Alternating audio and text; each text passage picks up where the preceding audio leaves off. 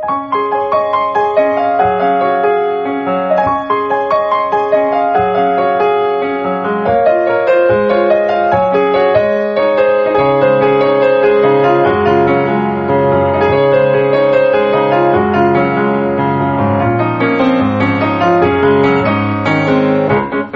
さん、こんばんは、ミッチェルです。いかがお過ごしでしょうか？本日は5月の22日となりますけれども、さて、えー、昨日はですね、久しぶりにすごく雨が降りましたね。ちょっぴり寒くなってしまったと言いますか、まあでも、心地のいいね、えー天気があったり、まあだんだんだんだん春を通り越し、ちょっと初夏のような、そんな毎日になってまいりましたけれども、皆様、体など壊してないでしょうかさて、えーこの番組ミッチェルのラブミッションという番組は、恋愛、そして夢をテーマに、不可能を可能にするというコンセプトのもと、えー前向きにミッチェルと一緒に楽しくお話をしていこうという、そんな番組となっております。さあ、私はですね、今月は、えー小学校、中学校の公演が多くて、あのー山梨県に、えーよく行っております。まあ、そして今週末はですね、えー栃木県でのライブもあるということで、山梨、栃木というね、えー二つの県にちょっとこう行ったり来たりしながら、とても楽しい毎日を送っているんですけれども、まあ今日はね、ちょっと学校公演であった楽しいお話、そして、えーライブの情報などもお伝えしていきたいと思います。この番組は、輝く人生を共に、研修、司会の株式会社ボイスコーポレーションの提供でお送りします。さあでは今週も始まります。ミッチェルのラブミッションウェルカ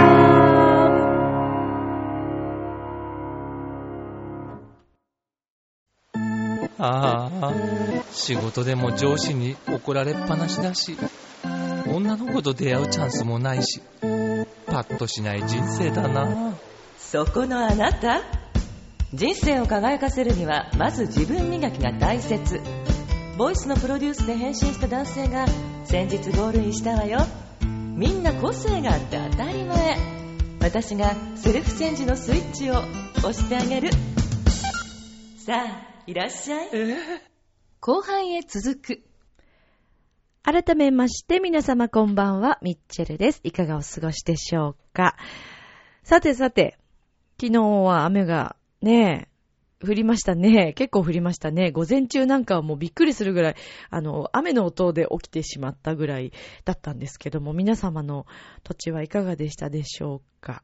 さて、えー最近はですね、私、あの、ちょっとこう、体を動かすということをですね、しっかりやっていこうと思いつつ、えー久々にって言ったらなんですけど、まあちょっと一時ね、またあの、1月入ってから、お正月明けっていうのはね、こうなんか、なんとなくちょっとだらけてしまう感がありますよね。ちゃんとやってる方はね、あの、なんだろう、計画立てて、しっかり運動とかもされてると思うんですけども、まあもともと私そんなに運動が大好きっていうタイプではないので、まあね、そりゃほら人間ちょっと楽をしようと思っちゃうこともあるじゃないですか。ね、それがいけないんだけどね。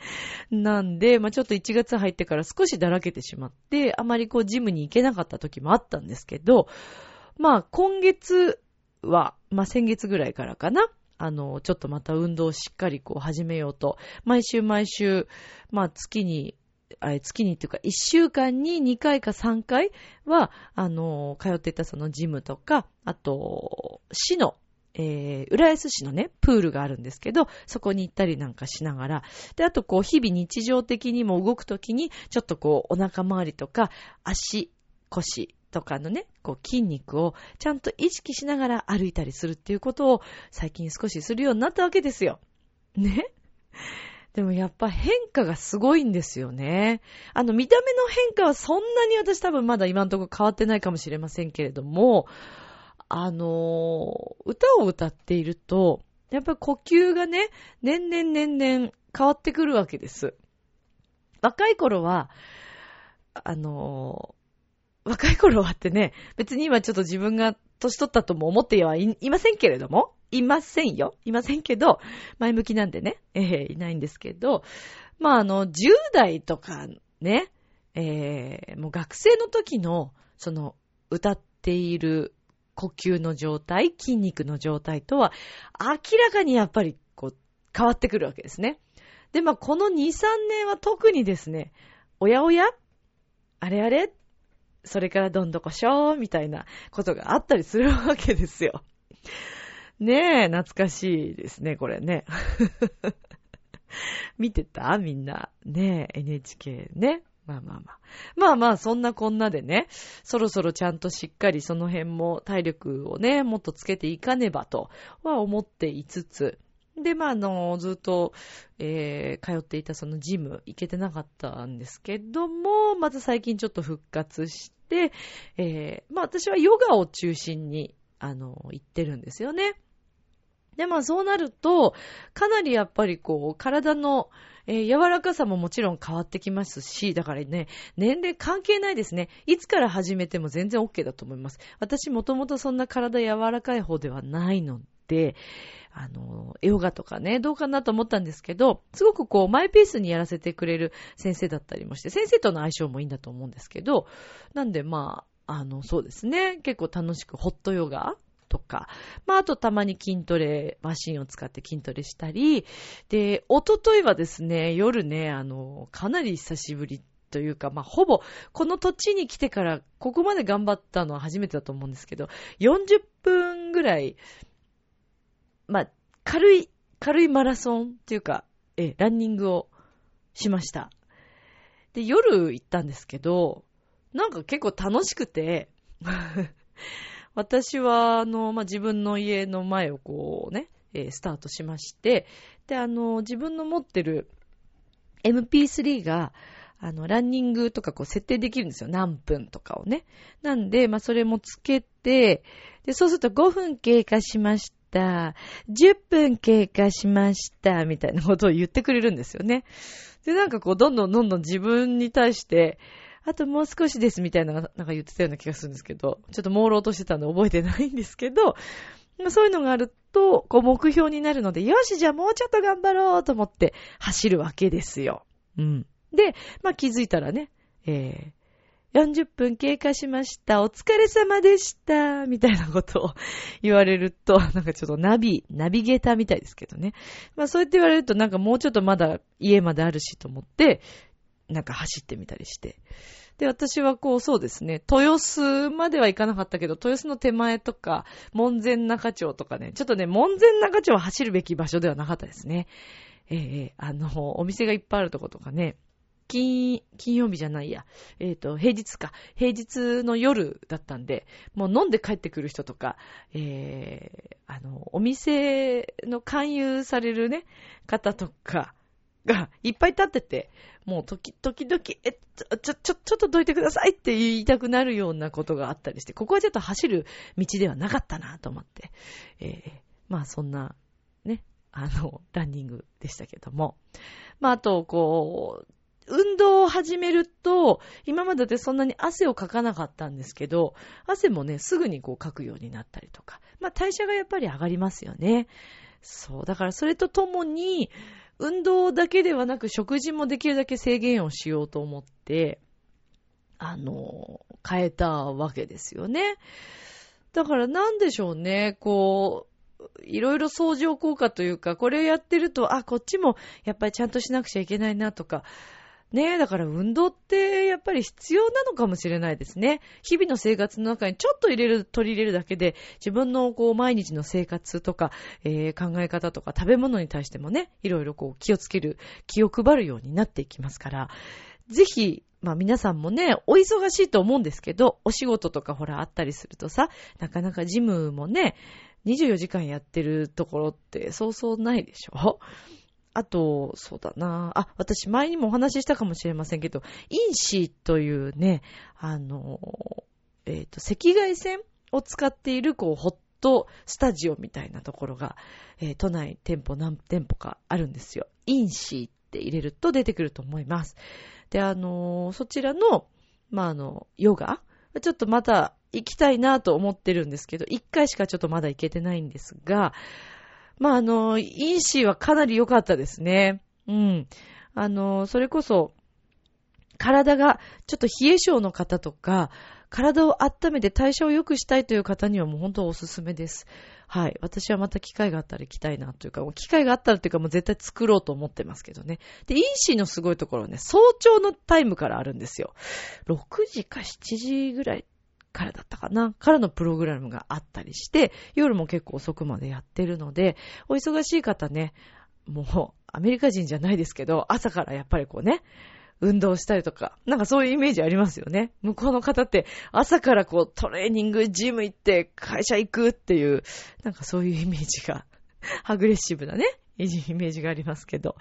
だからまあ、そういうやり方もね、あるので、あのまあ、もちろん自分に無理をせず、あの、何かちょっとそういう風に取り入れてみたらどうかなと。あとまあ、駅の階段、あのエスカレーター、エレベーターを使うんじゃなくって、階段を使うとか、それから、こう、電車の中立ってる時に、あの、インナーマッスル、あの、丹田ね、おおへその下とかをちょっとこう、あの、気にしながら立ってみたり、つま先立ちしてみたりとか、それだけでもね、だいぶ違うと思います。あと、歩くとき、あの、よくね、歩くお仕事の方、まあ、例えば、えー、ウェイトレスさんとかね、えー、配膳の運ぼう仕事の方たちとかも、ただ普通にやってるだけでは逆に腰を悪くしたりするんだって。だけど、すごく気にしてる人は、もう日頃からその、持ったり運んだり重いものを持つときから必ずどっかそのこの筋肉に働きかけようとか。で、ちょっとそういった意識をすると、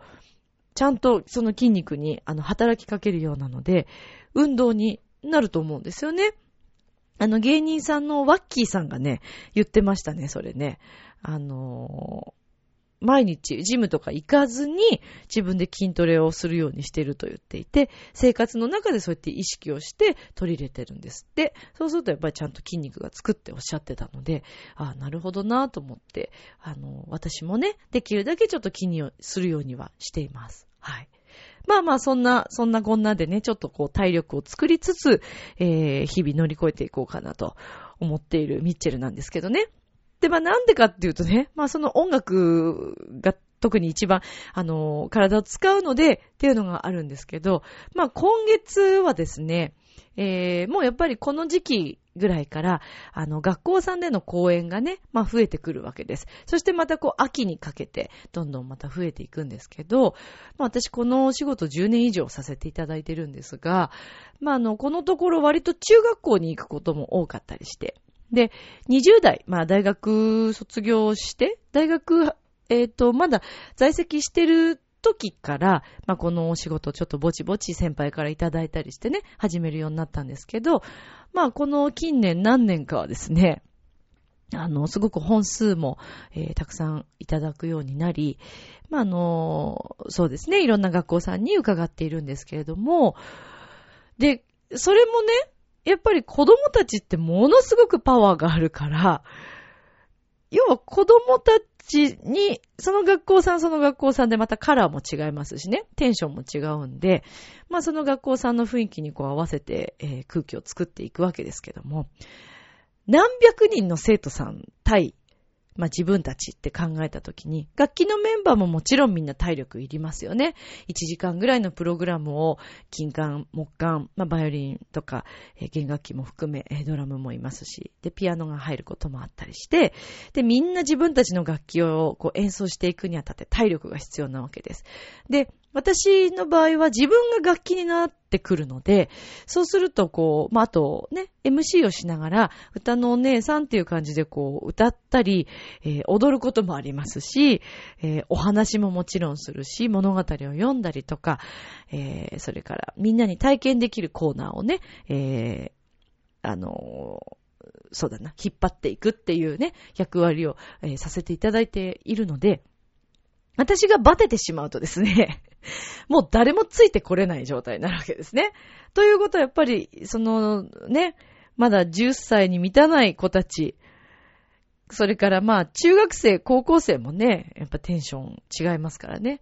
で、そこにこう合わせていくとなると、自分自身のテンションと、えー、それから体力がね、勝たなきゃいけないというか、まあ、勝ってはいないと思うけどね。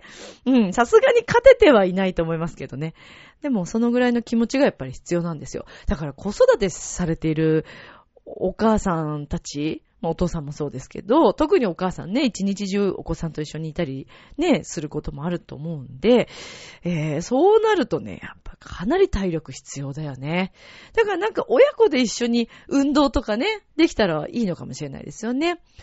どうしても、これはもう誰でもそうですけど、どうしたってね、運動とか、あの、筋トレ毎日してますっていう感じではないと、ね、筋肉ってどんどんね、衰えてしまうのがやっぱり現状なので、それをできるだけね、こう保つっていう意味では。で、まあ、この間も、あの、まあ、今月すごく山梨県の学校に行かせていただくことが多くて、あと、ま、栃木もあるんですけど、で、まあ、その山梨県の学校さん、えっ、ー、と、竜王っていうね、えー、土地だったんですけど、まあね、楽しくてですね、今回も。でも私、この、本当にこの間の公演なんかは、もう、この何年もやらせていただいている中で、えー、1、2を争うんじゃないかというぐらい、ものすごく楽しい公演だったんですよね。ね。まあ、何が楽しいかっていうと、まあ、その学校さんは、えっ、ー、と、すごくね、えー、野球が強いのかな。で、あの、昨年、も、あの、県でこう優勝されているということで、えー、新聞の記事とか廊下にあったんでね、ちょっと、あ、これはちょっと皆さんの前でね、お話できたらいいのかな、なんて思いながら、情報、ネタをこう学校回ってぐるぐる 怪しいですよね。人のね、学校勝手に、まあ、忍び込んでるわけじゃないんでね。まあいいんですけど。で、こうちょっと見たりしながら。で、こう実際に舞台に立ってみたときに、坊主の子ばっかりなんですよね、まずね。可愛いんですよ、これが。そう、坊主の1年生から3年生まで、ね、たくさんいるわけです。で、えー、私たちのこの公演の中では、楽器体、えー、楽器体験とか、それから指揮者体験コーナーっていうのがあって、で、指揮者体験はだいたい学校さんでもう決めていただいて、えー、3名から、そうですね、6名の時もありますし、その時によってなんです。まあ、だいたい3名かな。で、この間はね、4名出てきたんです。で、このところ割と女の子を選ぶ学校さんも多くって、というのが多分男の子に中学生とかだと、えー、舞台にね、登らされると、結構ほら、ふざけちゃったりとか、いたずらしちゃったりするっていう多分先生たちの心配もあるんでしょうね。だからすごい女子だけがこう出ていらっしゃる学校さんもあるんですけど、この間の学校は全員男子だったんですね。で、4人男子が出てきたわけです。その4人の男子の中の3人がですね、坊主なんですね、もうね、すでに。あ、もうここで、うわ !3 人野球部、ちょっといじりがいがあるなと思って、みんな野球部ですか？もしかしてっていう話から始まったんですけど。で、こう見渡してみると本当にみんな坊主なんで、こちらの学校はあの、野球部が大半を占めてるんでしょうかなんていうね、話をしながら、はい、進めてたわけです。で、こうみんなそれぞれ指揮をしてもらうんですけど、みんなそれがね、才能あってね、うまいんですよ。すっごく上手だったの。で、もうそれにメンバーもびっくりするぐらい、みんな雰囲気を持っていて、えー、式をどういう風に動かしていきたいっていうのがね、ちゃんと見えるわけです。で、やっぱり式っていうのも緩急、強弱、まあ、こっから、あのね、えー、音楽、音が変わってきますから、その一人一人の体の表現方法で演奏者も一緒にこう動かされていくわけですよね。で、それがとってもみんなそれぞれ自分の意志と感性がものすごくあって上手だったわけですよ。で、みんな可愛かったんですけど、一人の男の子なんかとっても上手な子がいて、うわ、これなんか音楽やってんのかなと思って、で、聞いたら、ピアノを習ってると。ね？言うわけですよ。え、じゃあもしかして将来の夢は？なんて聞いたら、医者ですって言われてね。またそこでドッカーンってね、みんなね 医者なのかい？みたいなね、ことなんですよね。うん、面白いでしょ？で、えー、一番最後に、あの、みんな袖でね、あのー、私が最初に、あの、白いタキシードのこう、ジャケットだけ羽織ってるんですけど、それもお貸しして着てもらって、指揮棒を持って、えー、指揮をしてもらうわけです。で、袖でみんなスタンバイしてもらってるんで、それぞれ。一人ずつみんな出てきて指揮をするわけですね。で、まずじゃあ最後のこう、紹介しようと思って、パッと袖を、下手を見たらですね、上半身裸の状態で、ジャケットを着させられているその坊主の男の子を、私は見え、見てしまったわけですね。そしたらもうね、私、あの、もう何、この10年以上やってきて、えー上半身裸でジャケットを羽織るっていうのは初めてだったわけですね。もう、みんなの前で紹介する前に笑ってしまいまして、まあ、こんなキャラですから、なんなのミッチェル何を笑ってんの？みたいなね、あの、生徒さんたちからも。でもね、喋れなくなっちゃったんですよ。あんまりにも面白くて。でも、私はできるだけリアルな感じで、あの、いつも式を、あの、式とか、えー式じゃない。えっと、司会をね、していきたいと思う。ほら、こういうのも、これもリアルだから。リアルに間違えるっていうことだからね。まあ、間違えることを OK とするかどうかっていうのはまた別ですけどね。で、まあ、これはもうリアルに笑っちゃっていいだろうと思って、で、まあ笑って、笑ってしまって、なかなか紹介できず、で、やっと準備も向こうも整ったようなんで、で、紹介したわけです。で、下の名前で紹介して出てきた瞬間、もうみんな大爆笑ですよね。PTA のお母さんたちもたくさんいらっしゃったんですけど。でもね、そこの学校やっぱりね、お母さん、またちもそうなんですけど、先生方も、とてもこう、なんていうのかな、温和で、あの、そうだな、寛大な先生が多いのかな。だからほら、そういうのをこらって怒る学校さんもあると思うんですけども、先生たちも手叩いて笑っていて、で、まあそれで 登場したわけですよ。でも一応やっぱりね、こう恥ずかしいんだろうね。ボタンはちょっと閉められないあのジャケットだったんですけども、一生懸命隠すわけですよ、みんなの方見るときに。胸元を。その、野球部の彼ね、その子もね。それで、あの、隠しつつお辞儀をして、まあ、式が始まったわけです。で、またその彼も上手なんだね、これが。だけど、ちらっとね、見えるのはね、裸なんだよね。上手なんだけどね。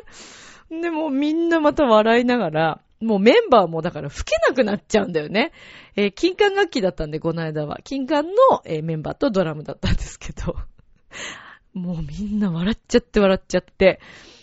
で、すごく素晴らしい指揮を振り切ったわけです、彼は。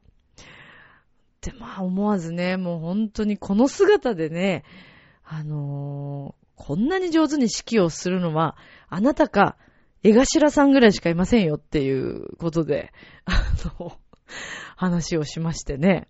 ねもう本当に笑わせていただきました。そしたらなんか、どうだった？って言って感想を聞いたら、いやー、楽しかったですって言うわけですよ。いやもうこっちも楽しかったんでって言って。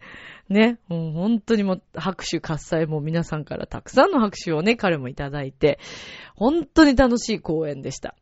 でもやっぱりこう空気の明るい場所っていうのかな？だからそのみんなが作る環境ですよね。生徒さんたちだけではなく、あの先生たちとか、それからまあお母さんたちねっていう皆さん、皆さんが作り出す環境がそのままもろにね、出るんですよ。子供たちの性格にね。いや、だからね、教育って難しいんだろうなって本当思います。だあの、もちろんそれだけではないからね、きちっとする部分はしなくてはいけないし、あの、先生たちがね、ものすごくこう厳しい学校さんとかもあって、それもそれでやっぱこう教育の一つのやり方なんで、大切だと思うんですけど、でもやっぱりね、私はね、個人的なこれは意見ね、もうね、明るいが一番。うん。楽しいっていうことがね、一番です。で、やっぱりそちらの学校の、えー、教頭先生だったかな？副校長先生だったかな？もうね、やっぱ明るいんですよね。で、なんか私たちはあの、こう、大きな車で行くんですけど、一台全部楽器乗せ込んでね、最後とかももうすごい見送ってくださって、あの、一回なんかちょっと先生用事があったのかな？それで私たち準備してる間に、あの、ちょっとなんか学校の中に校舎に入られたんですよね。でも本当お構いなくなんて言って、で、他の先生はちょっといらっしゃって、で、私たち出発しようと思った時にちょうど京都先生だか、副校長先生が間に合って、こう、わーっていらっしゃって、でもなんかもう滑りそうになりながら走ってきてくれて、ねえ、本当にあったかい。ねえ、学校さんだったなぁと思って楽しかったですね。で、PTA のお母様たちもですね、えー結局私たち会えなかったんですけど、出待ちしてましたよって言われて、まあそんな、なんて、十、二、十人弱のお母様たちが、もう私たちにもう一度、あの、会って、握手をしたいとかってね、おっしゃってくださったそうで、えーちょっと残念ながら会えなかったんですけど、でも本当にあのね、えー皆さんにお会いできて、私たちもとっても楽しかったですし、で、まあ私たちはこういうね、機会を通して、子供たちに、あの、音楽がさらにもっと好きになってもらえたら嬉しいなと思ってるわけです。で、音楽っていうのは、あの、私いつもね、学校さんに行って、えー、必ず最後にこう伝えたいと思っていたことがあって、えー、それは、どんな時でもね、音楽っていうのはやっぱりその自分を支えてくれるものだと私は思うわけですね。で、学校生活っていうのもやっぱりいろいろあると思うんですよね。例えばこう勉強がうまくいかないとか、えー、お友達関係がね、やっぱり悩むことだってもちろんありますし、えー、家族間のことでね、悩みを持っている子供たちもいると思います。で、まあそんな、やっぱりどうしても、成績成績ってなってしまったりとかね、ストレスもやっぱり思春期なんかね、特に溜まってしまうと思うんで、そういう時にこう音楽がね、助けてくれるっていうことはたくさんあるなと感じているんですね。で私なんかも中学の時、もう元々私変わってますから、あの、みんなとは仲良くしてたけど、割と単独行動を取ったりとかね。もうそういう時でも必ず音楽と共に私は歩んできたなと思っていて、もうその頃から将来音楽でね、やっていきたいと思っていたわけですから。で、もういっつもいっつも音楽に助けられて、楽しい時はやっぱり楽しい音楽があったり、辛い時もそういうね、なんか、あの歌詞の内容もそうですし、音形、音のね、並びですごくこう悲しさを一緒になんかこう乗り越えてくれるような曲があったりとか、だから音楽には本当に感謝ですよね。だからまあそういう素晴らしい音楽。で、音楽があっての私はこの世の中だと思ってるわけです。えー、テレビの番組にせよ、映画にせよ、えー、いろんなイベントにせよ、音楽があるという環境だからこそ盛り上がったりするわけですよ。だから音って本当に大切なんです。音だけではなく声もそうですよね。喋るとかっていうことも大切なんで、えー、そういう音楽をね、少しでも好きになって、で、また一人でもね、その学校さんから、あ、将来あの楽器をやって自分もね、演奏家になりたいなとか、えー、音楽の道に行きたいなって思ってくれるね、生徒さん、お子さんが一人でも増えたら嬉しいなと思って、えー、このお仕事は私は携わらせていただいているんですね。なので本当にありがたいし、毎回こう素晴らしい、楽しいメンバー、とっても仲いいんですよ、みんな。うん。で、みんなそれぞれ、えー、オーケストラとかいろんな自分のね、ソロ活動とかみんないろいろ活躍をしているんですけども、まあ、この公演の時だけみんなバッと集まって、お仕事なんでね、えー、一緒にみんなで行くんですけども、本当にね、なかなかいない。こんなに。こんなに楽しい人たちって世の中いるんだろうかっていうぐらい、もうなんか行き帰りもね、笑いが絶えないんですよね。本当に笑いましたね。この間は特に。あの、やっぱ降臨する日ってあるんだろうね。だからね。いやー、ほんと面白かったです。いろんなことが面白すぎて、ねえ、もうなんか奇跡がたくさん起きる日っていうのかな。笑いの神が降り、降りた日ですね。ほんと楽しかった。まあ、またあの、えっ、ー、と、明日か。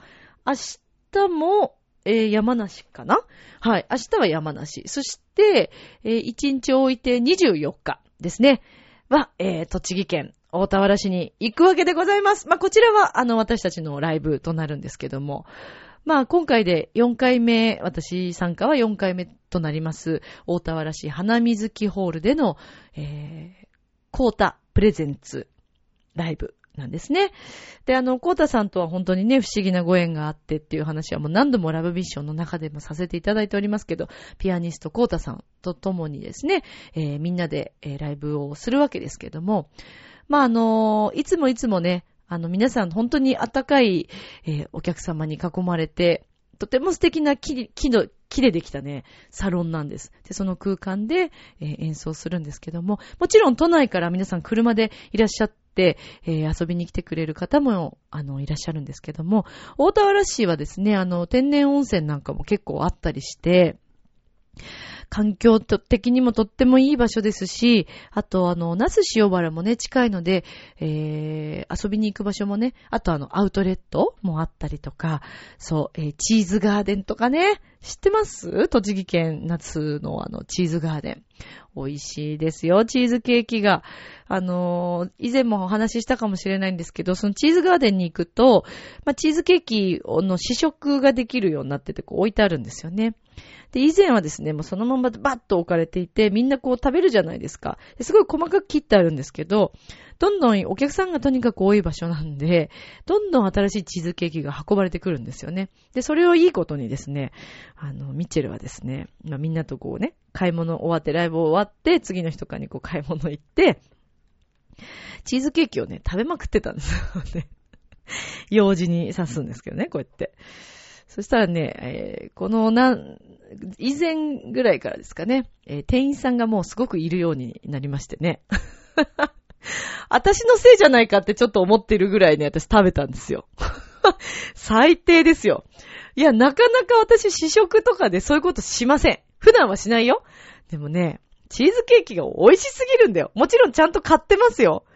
ただ食べ、あの、食べ逃げはしませんよ。ちゃんと買ってます。買ってるんですけど、もうね、ほんと食べたくなっちゃうぐらい、もう進むぐらい美味しいんです。で、そこにはちゃんとレストランもあって、えー、そこでもね、あの、食べれるんですけど、もうチーズガーデンナス行ったらね、ぜひ、あの、皆さん、遊びに行っていただきたい。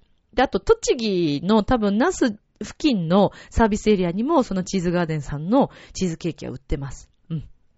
美味しい。私は最初そのコータさんが、まあ、栃木ね、あの、出身で、そのコータさん自身も、このサービスエリアで、あ、このチーズケーキはね、ほんと美味しいんだよって、えー、栃木県の、その、ナスの付近に住んでるみんなも認めるぐらい美味しいんだよ、みたいな感じで言ってたから、あ、じゃあ買ってみようと思って買ったんですよ。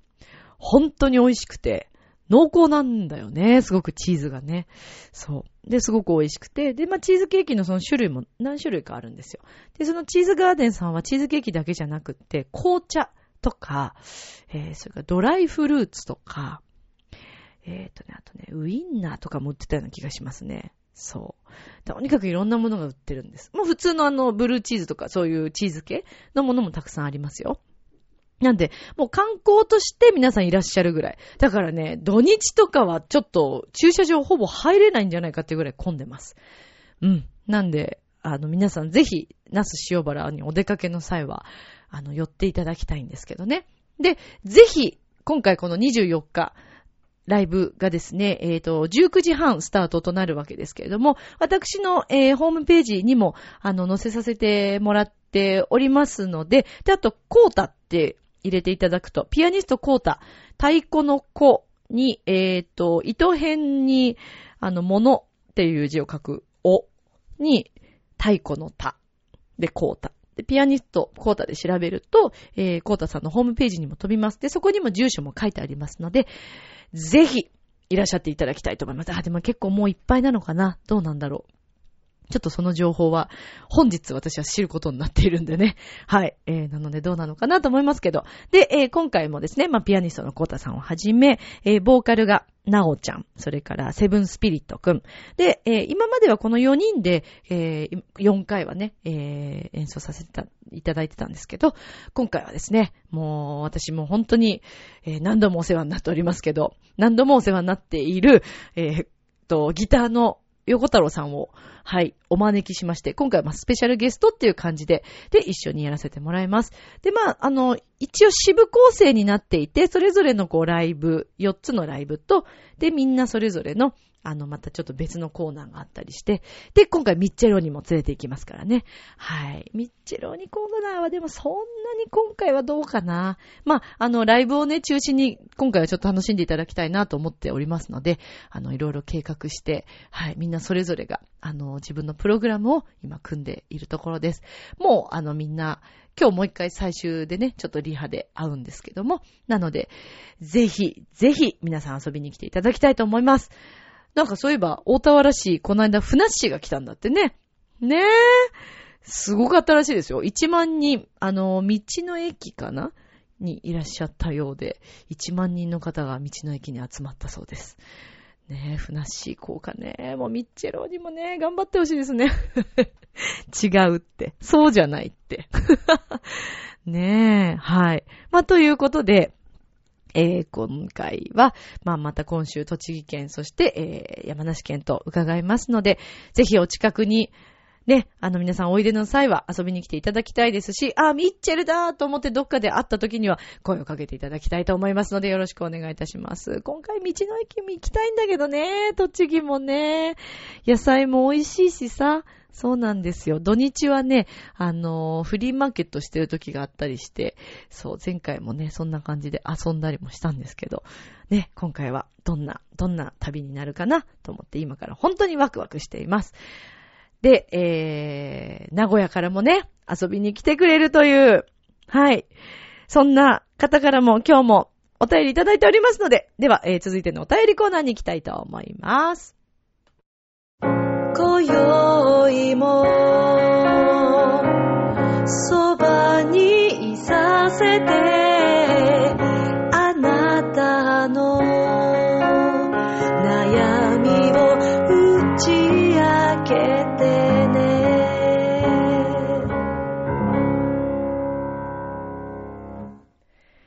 い、ということで、お便りコーナーでございますけれども、今もお話をいたしました。名古屋から、この栃木ライブにも駆けつけてくださるというとっても嬉しいあの情報をね、ご本人からいただいておりますけれども、では今日もお読みしたいと思います。えー、むつきげんやさんからのお便りです。ミッチェルさんこんばんは。こんばんは。沖縄、えー、奄美地方は梅雨入りして、そろそろ嫌な季節が近づいてまいりましたが、いかがお過ごしでしょうか？そういえば最近、ミッチェロニシの出番が少なくて、ちょっと寂しいですね。すいませんね。そうなんですよ。ミッチェロニがね、ちょっとね、ほんとすいません。えーさて今回はテーマがなかったので、最近買った DVD の話でも。ミッチェルさんは知ってますか？今から20年以上前に放送していたママレートボーイ、当時流行っていたトレンディードラマをもじって、えーと、トレンディアニメなんて言っていた恋愛アニメですが。へぇ。あ、でもママレートボーイっていう、あれ漫画なかったでしたっけ？違いましたっけ？ちょうど大学生だったと思うのですが、バッチリ、えーハマって、毎週、えー見てました。ということなんですね。へー。で、えー最近20周年アニバーサリー DVD ボックスがあることを知って買ってしまいましたよ。あら、なんか、大人買いってやつですか？少しずつ見て懐かしさを満喫中です。いいですね。でもね、その懐かしかった学生の時にね、ハマっていたものをなんか見るって、いろいろ思い出しますよね。では、えー、いよいよ来週に迫った栃木ライブ。えーと、昨年間見どころで打ち合わせした数々のプロデュースがどれだけ 実現したのか、楽しみにしています。いやー、もう先に言っといていいのかどうかわかんないけどね、うーん、どうだろうむつきさん、どうなんだろうっていうことだけちょっと言っときます。ごめんなさい。追伸今週は詩が全く浮かびませんのでしたので、玉浦の、えー頭文字を取って言葉遊びをしましたのを送りますね。ということで、えー詩もいただいております。ありがとうございます。まあ、あのー学生の頃そうだな、私ハマっていたものといえば、ビバリーヒルズ青春白書、高校白書、青春白書両方かな。高校生の時とかすごい見てましたね。あとは、なんだろうな、ハマっていたドラマ。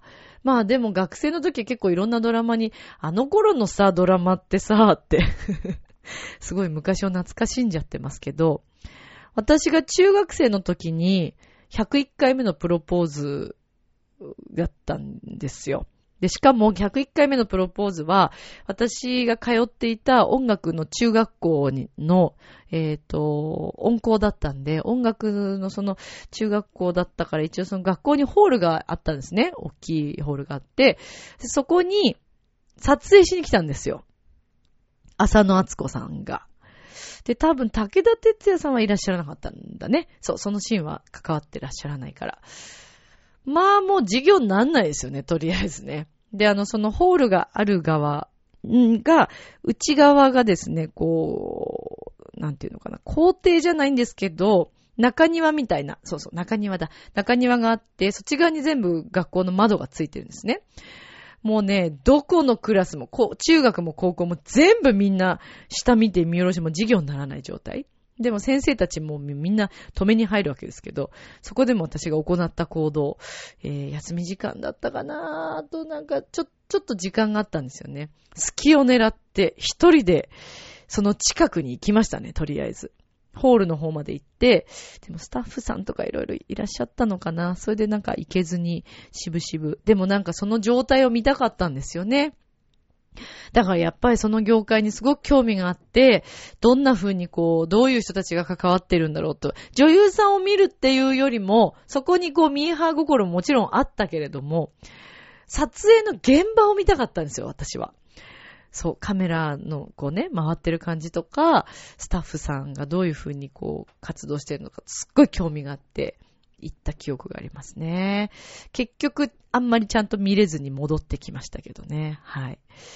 ね、あの頃から結構ね、自由、自由、自由っていうかでも、今でも自由人って言われてますけどね。まあまあまあ。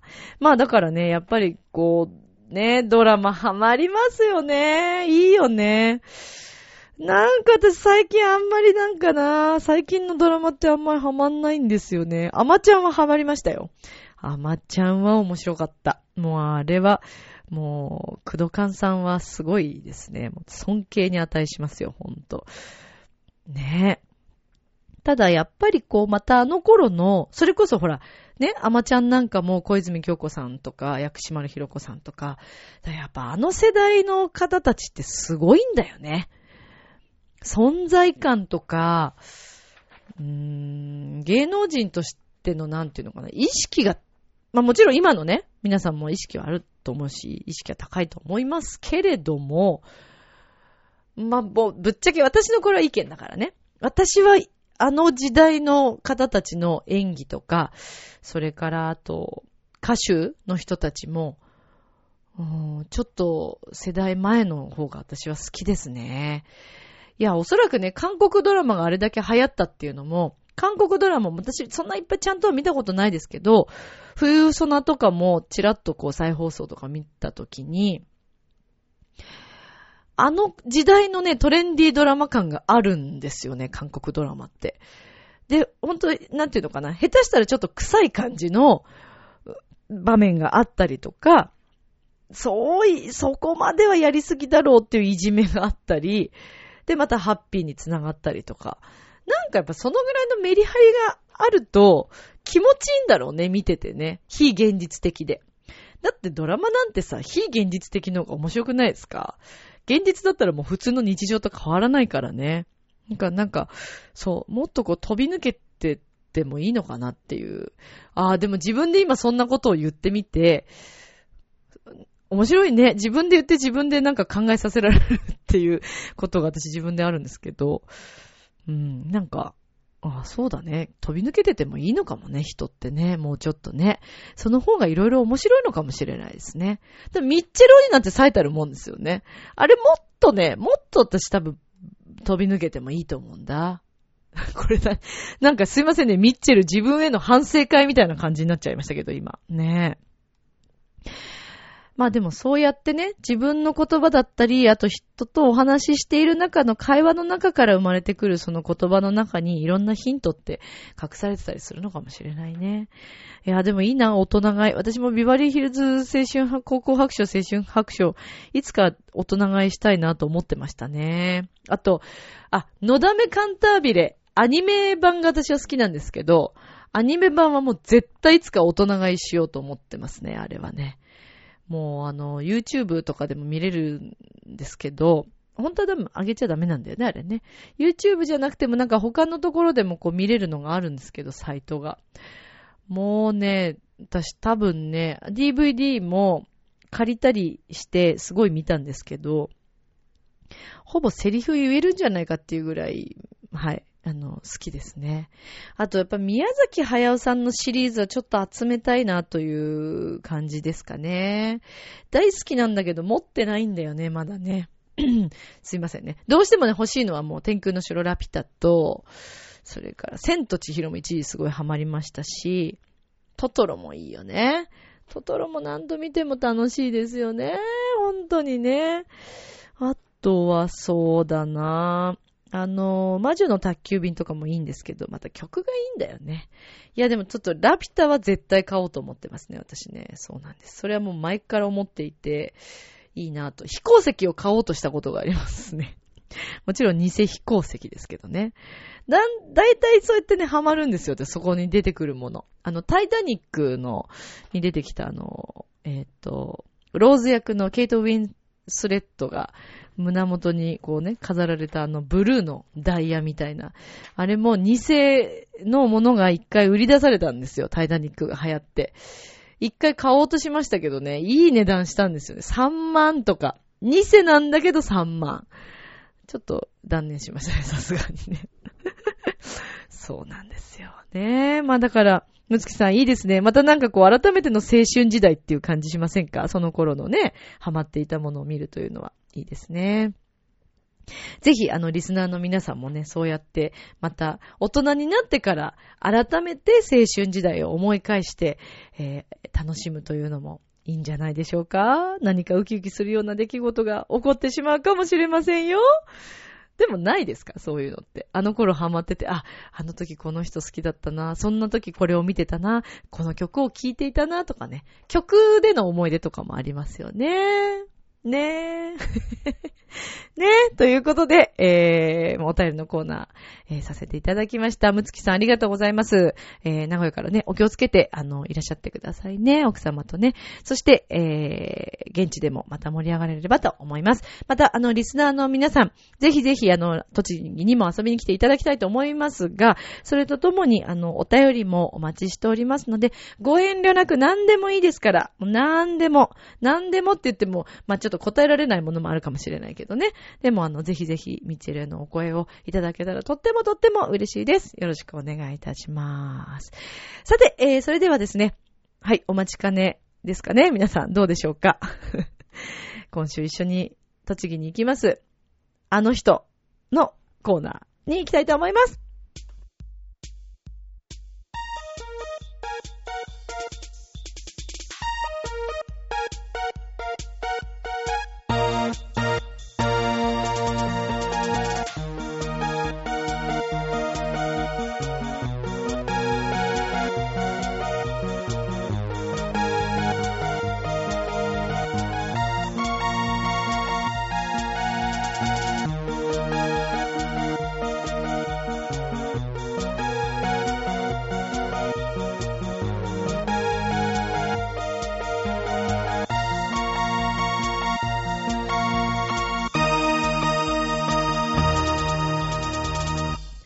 皆さんこんばんは、滝川栗林です。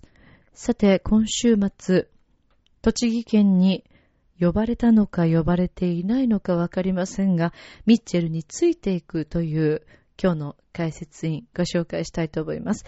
イタリア・サンマルコ近くにお住まいのミッチェローニ解説員です。ミッチェローニさんお願いしますうん、。あんでもねえ、あんでもねえよね。まあ、はいあの、嬉しいことだよね。ミッチェロニのコーナーがね、こう、省かれるというね、もう本当にありえない状況の中。まあ、こうしてね、むつきさんのように、あの、はい寂しいですなんて言ってくれるとね、やっぱりアリタリア国で、まあ、気概がありますよね、ジャポーネにね。ええまあ、来てよかったな、生きていてよかったな、ミッチェロニでよかったなっていうね、そういう気分になりますよね。そこまで行きますか。うん、なるよ。そりゃそうだよ。そうですか。そう思ってなくてもさ、言う、ミッチェローニさん？それど、どういうことですか？え？えじゃないです嘘に決まってんじあゃん。ならい思いですけどってるよ、思ってるよ、あそう思ってるけどさ、ほら、ちょっとなんていうの、言葉のあやっていうかさ、そまあ、あの、れちょっと違う上ロアメリカンなジョークっていうな。カンナはつかないですけどまあ、ね。言ってみたかっただけだけど、ほんと嬉しいことだよね。そうですねああ思ってることだからね。うん、うんありがとうね。本当にありがとうええね。リスナーのみんな、エビバディ、ありがとう。あの、まあ、リスナーの皆さんが全員思ってらっしゃるかどうかっていうのは、また別ですけれどもね。なんだそういうこと言うのそんなことないでしょ。そそうんなことないと思うよ。そうですかまあ、僕としてはね、とりあえず、まあ、フナッシュが、ええ何？フナッシュが、はい。フナッシュが、なんで3回も言ったんですか？なんかテープレコーダーが壊れたみたいな状態ですけども。そんなことはないんだけども、まあ、あちょっとね、悔しいっていうかね。悔しいんでだってすかフラッシュ何来てあれ、あいつ何？や ?1 万人来たって？ななんでミッチェローニに何人会いに来るわけ？おかしくない？少ないの。は変だよ。えミッチェローニに会いに来たってみんな思わないのかな？ぷー！ぷっぷー！いや、プップーじゃなくて、どえれだけ自分に自信があるんですか、ミッチェロニさんね。でもたくさんの方いつも会いに来てくださるじゃないですか。まあね、そうだよ。ね。まあそうだよね。花水木ホールに1万人来たらもう大変だもんね。そううん。入る場所い。ないどころか、もう道全部埋まっちゃうよね、あの辺ね。そうですねれだとまあ困っちゃうからね。ええコートさんに迷惑かけちゃうからね。まあそうでしょうねまあだからまあそれはいいんだけれども、まあでも一人でも多くの人にね、はいめっちゃラーメンに会いに来てほしいの、そうですねプップーってね、思っているわけですね。まあ千秋じゃないよ、プップーとか言いながらね。あの、まあ、え？そうやって芸能人の方のね、お名前を簡単に出すのちょっとやめていただきたいんですけども。ダメなの？まあ、ところで、ミッチェロニさん。うん、なんだい？あのーなんだい？最近あのーうん。恋愛とうか、ん。あまりお話をお伺いすることがないんですけれども、うん最近はいかがなんですか？まあ一応、え？愛情表現のね、コーナーをうん。している立場としましては、うんミッチェロニさんの最近の恋愛状況なども、たまにはね、リスナーさんにお伝えするのはどうかなと思ったんですが、いかがなんでしょうか？そうだね。あまあ、最近のね、ミッチョロニーはね、はいえーとてもこう、忙しい。忙しいね。忙しい忙しいでね、忙しいね。あの、え？自分の間違いをそうやって堂々と肯定するのをやめていただけますか？な忙しいですよね。そうだよ、間違ったんだよ。だから肯定しようとしたけど、まあそうだね、忙しいんですよ。そうですん忙しいのね。はい。だからね、あーまあ恋愛というかね、たくさんの女性には囲まれておりますよ、ね。あ、そうなんおです、ね。りますけれども、まあ、特定の人ってちょっと決められないね。ミッチェロにね。今ね、あそういう状況じゃないね、本当にね。あそうなんですね。まあ、毎日毎日こう楽しくしようがないからさ、あそれはいいねもうだから、そうだな、特定の人と付き合うなんてそうだな、ちょっと僕には今できないかな。なんか随分偉そうですね。みちろさん今モテてるってことですか？いや、ミッチェロにはいつでもモテるよ、悪いけど。あそうまあ、伊なんですか達に靴下履いてないわけじゃないからね。そこ関係ないやっぱりね、素足モテるよね、これね。そうなんですか？そうなんだよね。素足の男結構モテるんだよね、あれ。何なんだろうね。うんうん、よくわかんい。ないけどね。だからまあ別にそれが目的じゃないけれども、まあ、あのええ靴下は履かないよね、とりあえ関ずね。係ないと思いますけどね。まあそうだな、僕はね、今、はいあの、この、なんていうの？まあ、えー僕がやるべきことというね、はい。えー子供たちへ、そしてあ皆さんに笑ってもらうというね、ええ。まあ本当は解説員なんだけどね、いつの頃からかお笑い芸人なんみたいなそんな立場になっているんだけれども。まあだから僕はね、今やることがたくさんあるね。だからね、ええーもうやイタリアと日本行ったり来たりしながあら、忙しいんもう忙しくてしょうがないんだよね。そうなんですね。まあ、あの、素足の男で思い出したんですけれども、うん。私の、あ、出た。出た出た。柳さんも素足でしたね。私の柳さんってなんだよね ご。めんなさい。AD の柳だけどのろけね。ちゃってすい本当だません。お前何？今日も素足なの？なんかいい靴履いてんじゃん。な、なんなの一体？な、何様？えっと、うん。俺様です。サンキュー。やだ、柳さん。何ハマってんだよ？いや大したこと言ってねえよ。言っとくけどそんなことな。い今柳もダジャレ、親父ギャグだよ、こんなの。親父じゃないです。うわそうだよ、そいやもう。う俺様なの。面白いあまあそうだろうね。お前は俺様タイプだもんね。うん、まあ、今日も、ていうか、はいお前いつからお前そうし、なんか、めっちゃローリーの真似してい？や、えっと、ない俺は、うん。うん。俺のスタイルだから。はあ、そうです。しねえから。サンキュー。いや、かっこいいですね。なんだよ、しねえからって。なんかかっこつけて、まだし、しかも最後、サンキューっつってな。もう、そうこういう。何？こういうのがいいの？世の女性たちは？いや、もういいっていうか、もう私はもう、うん私の柳さんの。うるさいっつうんだからね。ほんと、のろけ、のろけ、のろけばっかりでね、ほんとに。リスナーさんたちどうしたらいいかわかんないよね、これあねほんと完全アウェイだよね、僕たちね。そんなことはね。まあいいけどね、幸せになることはいいことですけど、もうここでエンディングみたいなね。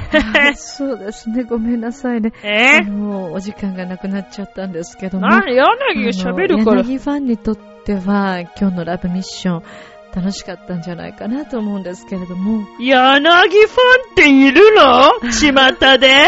えーマジで？はい。チャオじゃあサンキュー。なんだか釣られてきちゃったよ。なんであんなイケメンまでいるんだ？あなた自分を分かってる？第一印象って何で決まるか知ってる？え、コミュニケーションの始まりは何だと思う？お？誰でも変われるチャンスはあるのよ。あるのよ。それから数ヶ月後。自分らしさを自分で見つける。なんて素晴らしいんだ。恋も仕事も今最高にノリノリだぜ。スイッチをします。ボイスコーポレーション明日もスマイルでラブミッション。今日もありがとう。ジョアヘヨ